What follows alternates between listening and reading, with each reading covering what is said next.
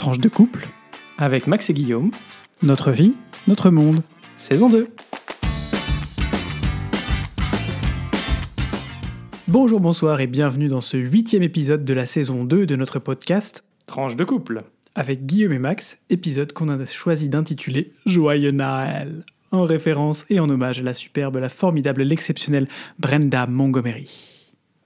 Donc moi c'est Maxime, Et moi c'est Guillaume.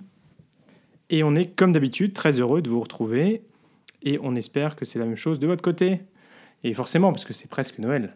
Eh bah oui, on arrive, on y arrive. On est le 21 décembre. On est un peu en retard cette année euh, pour des questions logistiques, euh, pour la première fois, je crois, depuis la création de ce podcast, sur euh, l'enregistrement, mais on est très très en forme et on a très envie de, voilà, de, de- de- de vous délivrer ce, ce dernier épisode de l'année. Et oui, déjà le dernier épisode de l'année. Alors, du coup, euh, on vous rappelle, ce podcast, il est diffusé le lundi tous les 15 jours. Euh, et vous pouvez nous retrouver entre-temps sur notre compte Facebook, euh, Tranche de Couple, et Twitter. Et n'hésitez pas à nous envoyer un petit message pour nous dire ce que vous avez pensé de cet épisode, de cette première partie de saison, ou nous dire si vous avez des sujets que vous auriez envie qu'on traite. Vous pouvez aussi nous écrire un mail sur tranchedecouple.gmail.com. Et si ce podcast vous plaît, n'hésitez pas à le faire connaître autour de vous. Et pour nous aider, vous pouvez aussi mettre une note sur Apple Podcast. Ça nous aide à faire connaître ce podcast de tranche de couple. Absolument. Sans transition vers le premier sujet d'actualité, alors euh, on va pas faire très original, mais on va parler rapidement des mesures euh, qui vont plutôt dans le sens du reconfinement qui ont été prises dans pas mal de pays européens, malheureusement, euh, suite à, à de nouvelles vagues de Covid. Alors la France et la Belgique font un peu figure d'exception, non pas dans leurs mesures, mais en tout cas dans l'arrivée de cette vague, puisqu'en France et en Belgique, la vague est arrivée cette deuxième vague est arrivée plus tôt, puisque les confinements ont été déclarés fin octobre, début novembre. Là, on voit un certain nombre de pays, notamment des pays qui se débrouillaient a priori mieux que la France et la Belgique euh, ou lors de la première vague, se reconfiner ou se confiner pour la première fois. Par exemple, euh, l'Allemagne, euh, qui a ordonné euh, des mesures très strictes à partir du 16 décembre jusqu'au 20 janvier. Euh, c'est la première fois, il faut dire, que euh, l'Allemagne prend des mesures demandant, alors contrairement à nos pays, l'Allemagne, c'est toujours des demandes. On se base sur le fait que la population va respecter les demandes. Donc on demande aux citoyens de ne pas sortir, de ne pas se rassembler à plus de deux familles euh, pour euh, Noël. Euh, pas d'attestation en temps de contrôle, mais le cas échéant, il faut pouvoir déplacer, pardon, présenter un document euh, justifiant euh, pourquoi euh, vous, devez vous déplacer. Les commerces non essentiels ont été fermés également à partir du 16 décembre. On imagine l'impact à quelques jours de, de, Noël. C'est des mesures qui sont assez importantes pour ce pays. On a en Suède, la Suède qui a, eu qui a adopté une, une stratégie extrêmement aussi légère, en tout cas au sens des mesures qui ont été prises pendant la première vague, qui aujourd'hui commence à mettre en place des demandes plus fermes vis-à-vis des citoyens, notamment pour ce qui concerne le port du masque, qui est généralisé désormais. Donc euh, les Pays-Bas ont, mis en place des mesures de confinement plus strictes que ce qu'ils avaient fait pendant la première vague, euh, avec euh, également à une fermeture du commerce. Et puis l'Italie, euh, où euh, les mesures euh, sont en place dès le lundi, ou dès aujourd'hui, le lundi 21 décembre, et jusqu'au 6 janvier, avec notamment dans un pays qui a été extrêmement touché et qui est aujourd'hui le pays qui compte le plus de décès malheureusement en Europe, une interdiction de circuler d'une région à l'autre, un certain nombre de restrictions sur les regroupements familiaux pour Noël, ainsi que la fermeture des commerces non essentiels. Voilà, c'est pas très réjouissant avant Noël, mais c'est une, donnée malgré tout importante. Euh, à noter également, peut-être euh, pour euh, montrer que la coordination européenne compte, on a eu tout un débat autour de la fermeture des stations de ski, puisque la France, la- l'Allemagne et l'Italie avaient annoncé que les remontées mécaniques seraient fermées. L'Autriche avait eu du mal à prendre cette décision pendant un certain temps. Aujourd'hui, l'Autriche a pris la décision, en tout cas, non pas de les fermer, mais de réduire l'accès, d'interdire l'accès, en gros, aux stations à ceux qui n'y résident pas. Euh, ou en tout cas de ceux qui n'y ont pas une, une résidence, donc les hôtels sont également fermés. Il reste euh, au milieu de l'Europe la Suisse qui pourtant euh, subit également de point- plein fouet cette deuxième vague, qui laisse ses remontées mécaniques ouvertes, mais jusqu'à quand? C'est la question. Et oui, ben, on est en plein dedans. Deuxième vague, en plein dedans. Euh, Plouf Max, tu veux nous parler un peu du Brexit? Parce qu'on est le 21 décembre, mais c'est toujours pas fini. Ben non, mais en même temps, euh, on a commencé euh, le podcast et le Brexit était déjà en cours. Euh, et on Je rappelle, c'était il y a un an et demi. hein. Voilà. Et on va finir cette période de transition parce qu'on vous rappelle, donc le Brexit a eu lieu le 31 décembre de l'année 2019 et il y avait une année de période de transition pendant laquelle le Royaume-Uni ne fait plus partie de l'Union européenne, mais euh, néanmoins euh, faisait toujours partie du marché euh, commun et euh, l'union douanière. Et donc, en fait, fondamentalement, ils participaient plus aux décisions, mais ils avaient encore accès à quasiment la totalité de, ce qui, ce qu'ils avaient quand ils étaient membres de l'Union européenne. L'objectif de cette période de transition, c'était de donner le temps aux deux, parties, donc le Royaume-Uni d'une part et l'Union européenne d'autre part, qui négociaient au nom des 27 autres États membres, de négocier un accord sur la relation future et notamment euh, la, la relation commerciale entre le Royaume-Uni et euh, l'Union européenne. Mais vous savez que le, le Royaume-Uni euh, aurait bien aimé garder l'ensemble des privilèges euh, avait, euh, il avait droit en tant que membre, mais euh, en ne voulant pas euh, ben, respecter les conditions qui font partie des libertés, et notamment le droit de, de la Cour de justice de l'Union européenne, et notamment la liberté de personnes, il ne voulait pas en entendre parler. Voilà, donc, Notamment pour des questions de migration. Mais c'est une habitude pour le Royaume-Uni en fait de vouloir le beurre, l'argent du beurre et le sourire de la crémière. Oui, oui, c'est vrai. Euh, et donc, euh, on se retrouve. Donc, Boris Johnson, euh, le Royaume-Uni était celui qui devait décider au bout de six mois, donc en juin dernier, s'il étendait ou non cette période, ou s'il demandait d'étendre cette période de, transition, parce qu'il était possible de l'étendre pour une année supplémentaire, ce qui devait permettre peut-être de négocier un peu plus sereinement les termes de l'accord futur, de la relation future. Euh, mais Boris Johnson, vous savez, euh, c'est un homme politique qui a promis, euh, qui avait d'abord vendu le Brexit et ensuite qui avait promis de délivrer le Brexit à ses citoyens. Et par conséquent, il a refusé toute extension. Et on se retrouve, alors que normalement, il avait été acté que le, les termes d'un accord devaient être finalisés pour octobre, pour laisser euh, le temps aux deux parlements, hein, donc le Parlement britannique d'une part, et puis le Parlement européen et les parlements nationaux d'autre part, de ratifier euh, cet accord. Il avait été acté qu'en octobre, on devait avoir finalisé. Et puis, ben voilà, vous connaissez l'histoire, on vous l'a raconté tous les 15 jours au fil de l'eau. Et nous sommes le 21 décembre, il n'y a toujours pas euh, de fumée blanche. Ursula von der Leyen et Boris Johnson, euh, de temps en temps, euh, font un petit communiqué de presse conjoint pour dire euh, qu'ils ont bon espoir, euh, on va continuer, c'est difficile, mais on va continuer. Je crois que ni l'un ni l'autre n'ont envie d'être responsables de l'arrêt des négociations.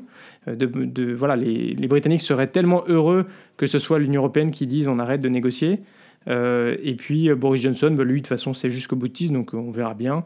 On, notera quand même que l'Union européenne a, ça y est, mis en place les mesures de transition d'urgence, parce que au 1er janvier, bah, le Royaume-Uni devient un pays tiers à part entière. Et donc là, bah, pour que les avions puissent continuer de voler, pour que le transfert de marchandises puisse se faire, il faut quand même un certain nombre de, mesures en place.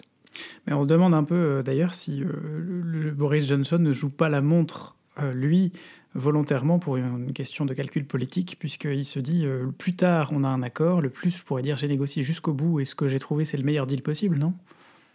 Oui, peut-être. Euh, après, euh, je pense que tout le monde, enfin, les deux parties ont quand même intérêt à avoir un, un accord. Et donc, euh, ça a toujours été la technique de Boris Johnson, c'est un peu d'acculer les Européens. C'est pour ça aussi qu'il n'a pas voulu euh, euh, demander d'extension. C'est un peu d'acculer les Européens en se disant que ça va craquer. Et on voit bien qu'il a essayé de négocier bilatéralement avec la chancelière Merkel, avec le président Macron, avec d'autres premiers ministres, les appeler directement pour essayer de faire fléchir. Alors, si on comprend bien, il y avait deux, euh, points le plus difficile. hein. C'était d'une part euh, une équivalence des cadres juridiques, ce qu'ils ont appelé le level playing field. En gros, euh, qu'il n'y ait pas du dumping en économique au Royaume-Uni qui bénéficie aux, entreprises britanniques qui puissent après exporter sans tarif douanier dans l'Union européenne. Et puis deuxièmement, c'était les quotas de la pêche. Euh, Parce que, vous le savez, on l'a dit la dernière fois notamment, euh, le- les eaux britanniques sont beaucoup plus poissonneuses et donc, en, réalité, beaucoup de pêcheurs européens vont pêcher dans les eaux britanniques. Euh, alors, il semblerait que sur le premier, on n'en entend plus trop parler. Maintenant, on entend surtout parler de la pêche. Donc, peut-être qu'ils ont réussi à trouver un accord. Mais la pêche, c'est compliqué. Donc, la, difficulté, je crois que le, défi, c'est qu'un accord, pour, pour avoir un accord, on négocie peut-être un peu trop, on accepte des termes qui soient pas idéaux, idéal à la, à la, un peu à la fin de, fin de la fin, et puis qu'on se retrouve, en fait, là on est en train de négocier pas un accord intérimaire, on est en train de négocier l'accord pour la relation de, de, des, des centaines d'années qui viennent, enfin, jusqu'à ce qu'il y ait une renégociation éventuelle. Mais donc, il faut quand même pas se planter, quoi. Euh, voilà. Et, le, et le, le, Parlement européen a dit, euh, en gros, qu'ils avaient jusqu'à ce soir, 21 décembre, pour négocier un accord, parce qu'après, ils accepteront pas, euh, ils accepteront pas, en gros, de, de, revenir. Enfin, ils ont un peu le sentiment qu'on leur force la main, et je suis assez d'accord avec eux. Absolument. Et d'ailleurs, ça n'a rien à voir, ou peut-être que si, mais il y a une nouvelle souche du virus qui a été détectée en Angleterre, qui est particulièrement virulente et qui a conduit pour la première fois depuis euh, le début de la crise du coronavirus un certain nombre de pays européens, l'Allemagne, la France, les Pays-Bas, la Belgique notamment, à euh, annuler, enfin à arrêter tout transfert de, humain entre, euh, entre le Royaume-Uni du Royaume-Uni vers le continent. Les frontières sont fermées. Première en fait, une fermeture des frontières aussi stricte est une première. On se souvient que pendant la première vague, il y avait eu des grosses discussions entre Emmanuel Macron et Boris Johnson sur, euh, et un certain nombre de pressions probablement aussi de la France sur le Royaume-Uni en disant écoutez, à un moment donné, euh, montrez-nous que vous contrôlez les choses et on ne vous mettra pas en place une mesure aussi stricte. Là, on est quand même sur des mesures. Alors pour la France, il s'agit de 48 heures, le temps déjà d'avoir des premières informations sur cette nouvelle souche, de voir dans quelle mesure elle, impacte. Les premiers euh, éléments montreraient qu'elle est plus virulente, mais moins agressive en termes de, pathologie, euh, de, comment, de symptômes derrière. En tout cas, euh, certains pays, notamment les pays, pour certains pays, notamment les Pays-Bas, c'est jusqu'au 10 janvier euh, que les relations, les, toutes, toutes relations avec le Royaume-Uni sont fermées. Mais une autre chose, une autre raison pour laquelle la France a demandé 48 heures, c'est pour pouvoir justement se coordonner au niveau européen. Et je trouve que c'est bien, malgré tout, qu'on commence à avoir des euh, coordinations au niveau européen, y compris pour ce genre de décision, parce que c'est ce qui a manqué pendant la première vague. Pas de point belgitude aujourd'hui? Eh ben si, hein, moi je propose un petit point belgitude très rapide avec cette gaffe euh, toujours liée au coronavirus. Oh my god De la ministre, de l'une des ministres belges euh, à qui, euh, qui, qui on reprochait notamment des, des, problèmes de transparence sur la gestion des commandes de vaccins via l'Union européenne. cette ministre belge a donc publié sur son compte Twitter un tableau reprenant en compte les montants alloués aux commandes de vaccins pour la Belgique, mais non seulement les montants globaux, mais aussi le montant individuel de chaque vaccin. Alors que c'est une donnée qui est théoriquement euh, confidentielle et que je pense qu'il y a une clause euh, assez, assez importante et qui a dû être rabâchée par l'Union européenne en disant par pitié, pas ce genre d'erreur. Voilà, on est sur le petit coup de, belgitude euh, comment, surréaliste du moment. Après, on se rend compte, on ne va pas s'étaler dessus, mais que du coup, les prix des vaccins sont relativement dans la moyenne des prix des vaccins habituels, puisqu'ils vont de 2 euros à 18 ou 16, ou 18 euros, je ne sais plus exactement, mais pour le, pour le plus cher. Voilà, rien de surprenant en tout cas. Le, prix du vaccin de la grippe, par exemple, c'est entre 12 et 13 euros euh, la dose. Voilà. Pour donner une idée, euh, ça permet quand même de voir. Donc, c'était le petit point belgitude rapide. On passe à la rubrique vite couple Mais oui. Alors, euh, premier sujet, euh, en gros, comment est-ce que euh, nos choix professionnels, notre vie professionnelle affectent notre vie de couple? Effectivement, on, a, beaucoup réfléchi. Sais plus trop qu'est-ce qui nous a amené à se dire que ça pourrait être intéressant de parler de ce sujet, mais en tout cas, c'est un sujet qui est important pour nous, de savoir que on, on vous en avait déjà parlé dans un, dans un, épisode précédent, mais que nos carrières, notre euh, évolution professionnelle était importante. Alors, euh, petit, euh, petit disclaimer quand même, il y a peut-être un petit peu de bruit derrière nous, on est désolé, mais c'est voilà, c'est Noël, donc il y a aussi des bruits d'enfants. C'est Noël, Naël, donc il y a aussi des bruits d'enfants qui courent. et puis ça change un peu de notre, de notre podcast habituel, très calme dans notre, dans notre studio, n'est-ce pas? Eh Oui, oui, c'est ça. Bon, alors on vous disait donc que l'équilibre professionnel entre euh, les deux membres d'un couple, pour nous, c'est quelque chose qui est essentiel parce que euh, on a besoin l'un comme l'autre d'être épanoui dans notre vie personnelle comme dans notre vie professionnelle. Et que c'est pas toujours simple. Et que c'est pas toujours, toujours simple, effectivement, mais que c'est des choix qui nous, qui nous amènent euh, à, à voilà, à bouger. C'est un choix qui nous a amené à bouger en Belgique. Et puis c'est un autre choix de l'un ou l'autre qui nous amènera à bouger euh, de nouveau euh, probablement ailleurs d'ici quelques années. Euh, on ne se projette pas encore si loin, mais on sait que ça, arrivera. En tout cas, c'est important qu'on on se parle, on en revient toujours à cette idée de communication et on se dit quelles sont nos aspirations professionnelles, qu'est-ce qu'on aimerait faire. Et puis surtout qu'on ne se mette pas forcément de barrière. L'un comme l'autre, on sait qu'on peut tout à fait se lancer dans des aventures, si, si c'est des aventures dont on, a, dont on a discuté et sur lesquelles on est, on est à peu près d'accord, et que mais un jour, ce sera, ce sera Max qui, qui, bougera, et puis ensuite, un peu plus tard, ben, moi j'aurai peut-être une opportunité, ce sera moi. Euh, on a bougé, voilà, je disais, en, Belgique pour une opportunité de, Max. On y est resté parce que moi, entre-temps, j'avais trouvé une chouette opportunité. Je crois que ça ne nous empêche pas, euh, ça, ça n'a pas empêché Max de trouver un chouette, un chouette job aussi. Donc, euh, donc voilà, c'est vraiment quelque chose qui est, qui est, important. On y pense, moi j'y pense, je le sais, assez, assez régulièrement. Et, et, je me dis que voilà, ça compte vraiment pour moi de savoir que Max est heureux aussi dans, dans son boulot et que s'il a besoin de s'épanouir en changeant de job et en changeant de ville, et eh ben, c'est probablement comme ça. Et que moi j'ai la chance de faire un boulot qui peut aussi ce, ce, comment que je peux trouver dans pas mal d'endroits en fait. Euh, là où il y a encore de la culture, on croise les doigts pour qu'il en reste dans quelques années évidemment. Saleté de Covid, mais euh, mais voilà, c'est quelque chose qui est important. Bah oui, et c'est vrai que, hum, enfin, pour revenir à l'exemple de notre déménagement de Paris à Bruxelles, euh, bah, c'est vrai que j'ai eu euh, une belle opportunité professionnelle, comme disait euh, Guillaume, de venir en Belgique. mais il était très clair pour moi que j'avais pas du tout envie de me mettre en situation de célibat géographique, comme on dit dans mon métier. C'est-à-dire que la semaine, on travaille à un endroit différent de là où on habite le week-end. Et euh, que par conséquent, euh, bah, si euh, Guillaume n'était pas prêt à, venir à Bruxelles et à essayer de, trouver du boulot, parce que pour lui, du coup, ça voulait dire qu'il fallait qu'il trouve du boulot, et ben à ce moment-là, j'étais pas, enfin, ça aurait vraiment été un, un, gros point noir, et je pense que j'aurais pas accepté de tenter cette aventure-là, parce que je pense que c'est vraiment important dans, dans un couple qu'effectivement que les deux s'épanouissent. Et euh, voilà, on, a eu de la chance, entre guillemets, parce que le timing était plutôt bon. Guillaume arrivait à la fin de son contrat. Euh, voilà, donc euh, quand, quand mon contrat s'est terminé à Bruxelles, bah, Guillaume avait effectivement trouvé un, chouette, un chouette défi professionnel à relever. Et donc, bah, voilà, on a eu quelques mois un petit peu difficiles. justement de célibat géographique où moi je suis retourné travailler à Paris. heureusement que c'est pas tombé un an plus tard quand même. ouais, c'est sûr. Et du coup, euh, voilà, c'est. Euh, bah, ça fait partie, en tout cas, de, notre, de nos principes et de notre équilibre, euh, de savoir, de savoir avancer tous les deux et en, en, choisissant ensemble que l'un ne soit pas perdant. À l'écoute de l'un et de l'autre. Absolument. Voilà, c'était. C'était une tranche de notre vie de couple aussi. Et comme vous le savez, euh, une autre tranche euh, très importante de notre vie de couple, euh, c'est la gastronomie. Bah oui, surtout en période de Noël.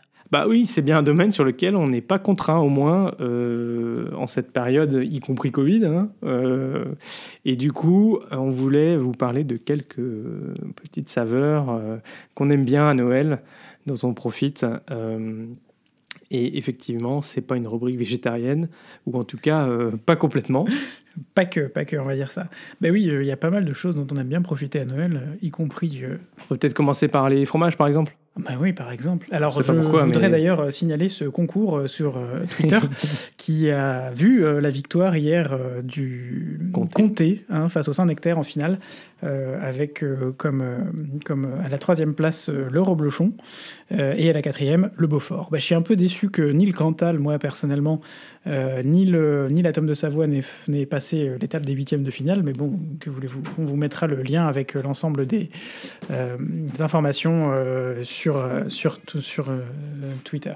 Pour les fromages, on a donc euh, la fondue et la raclette qui sont toujours un parfait succès pour euh, une veille de Noël euh, ou un repas de famille avant ou après. Alors on rappelle que les repas de famille, on les limite. Hein. En France, c'est pas plus de 6 personnes. C'est une recommandation. Je pense que c'est une recommandation importante et aussi pour que chacun puisse protéger les autres. Mais ça n'empêche pas de faire une chouette raclette à deux, par exemple. Nous, on a un super système de raclette à la bougie à deux.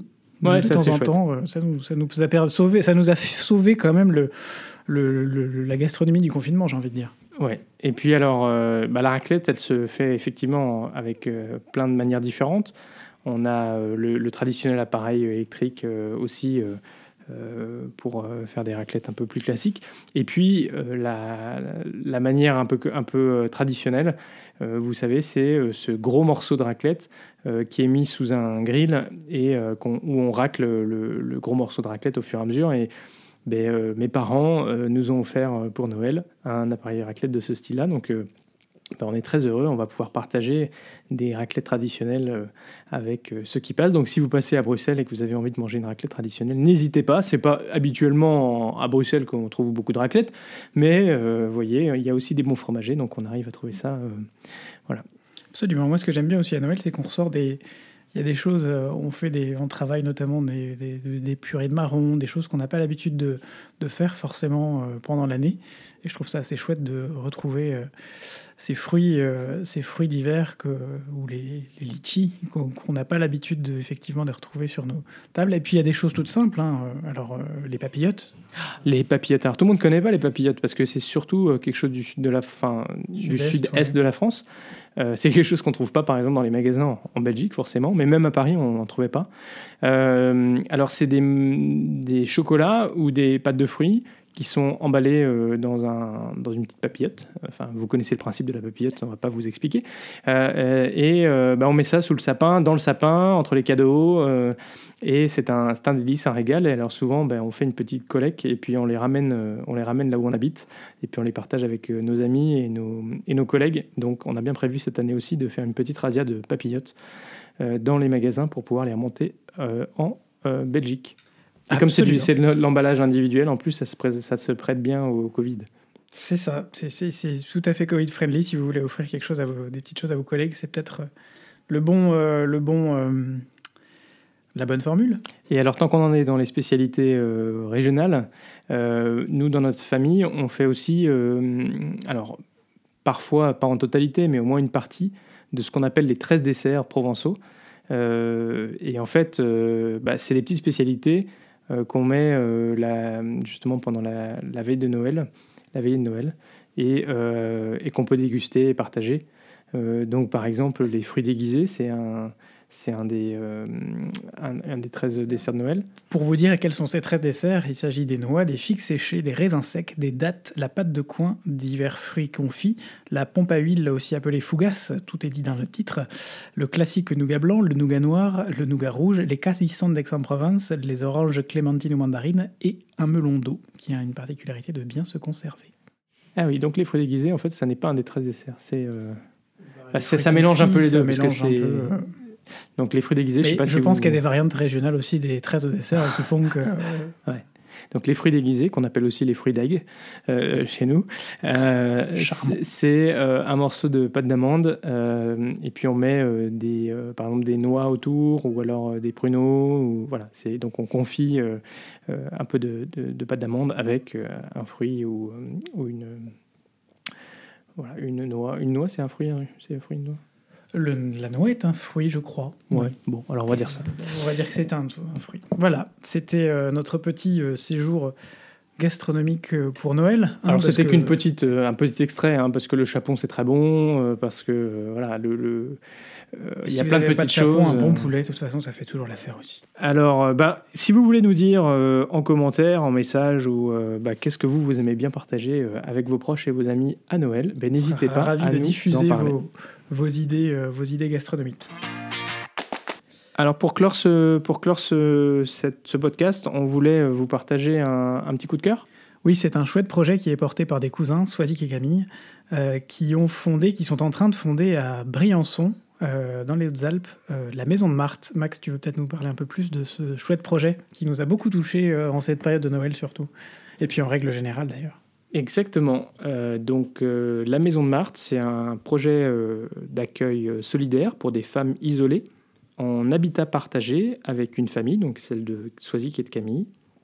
C'est un projet donc de maison qu'on appelle de vie et de partage, soutenu par la Fondation pour le logement social et le diocèse de Gap et Embrun, qui permettra à quatre femmes isolées d'être logées pour un loyer modéré. Et donc, l'idée, c'est que dans cet habitat euh, partagé, il y a un certain nombre de pièces de vie communes qui permettent voilà, de, vivre ensemble et d'éviter que ces femmes seules bah, vivent, vivent toutes seules. Et ce projet, bah, c'est Swazik et Camille et, leurs enfants qui vont un petit peu l'animer. Alors, euh, cette maison, elle est euh, physiquement a été léguée euh, à la Fondation pour le logement social par une habitante de Briançon et elle va être rénovée au premier semestre 2021 sur la base de, plans qui ont été réalisés par Camille, qui est architecte. Et l'association donc de la maison de Marthe va ensuite aménager les logements pour pouvoir accueillir les premiers habitants à l'automne 2021. Alors, on a été vraiment touché par ce projet solidaire, comme le disait Guillaume. Euh, et si vous, euh, voulez en savoir un petit peu plus sur ce projet, vous pouvez euh, vous rendre sur le site lamaisondemarte.fr et vous découvrirez notamment plusieurs manières de, soutenir ce projet, soit dans la phase initiale pour aider à l'aménagement bah, des logements, puisque le, gros œuvre est, réalisé par la Fondation pour le logement social, mais le reste doit être aménagé par l'association de la Maison de Marthe. Euh, soit euh, en devenant un donateur régulier pour aider au fonctionnement euh, de l'association, ou alors, dans la pratique, en vivant un moment d'exception, en venant partager une tranche de vie de cette maison, par exemple à l'occasion de vos vacances, puisqu'il y a une chambre d'amis et vous pouvez venir vous inscrire pour, pour passer une semaine et puis partager le quotidien de la maison. Voilà, donc c'est un beau projet. Euh, qu'on avait à cœur de, vous faire, euh, de, de vous partager. Parce que finalement, c'est un chouette. Euh, sur, en période de Noël, on se pose parfois la question de comment est-ce qu'on peut être utile et qu'est-ce qu'on peut faire pour être utile? Ben voilà, nous, on vous fait une proposition. Alors après, il y en a plein d'autres. Hein. Il y a plein d'associations qui, en ce moment, ont besoin, qui ont toujours besoin d'aide, mais qui en ont encore plus besoin en ce moment. Donc, sentez-vous libre. On vous mettra, on vous mettra le lien de celle-ci en particulier.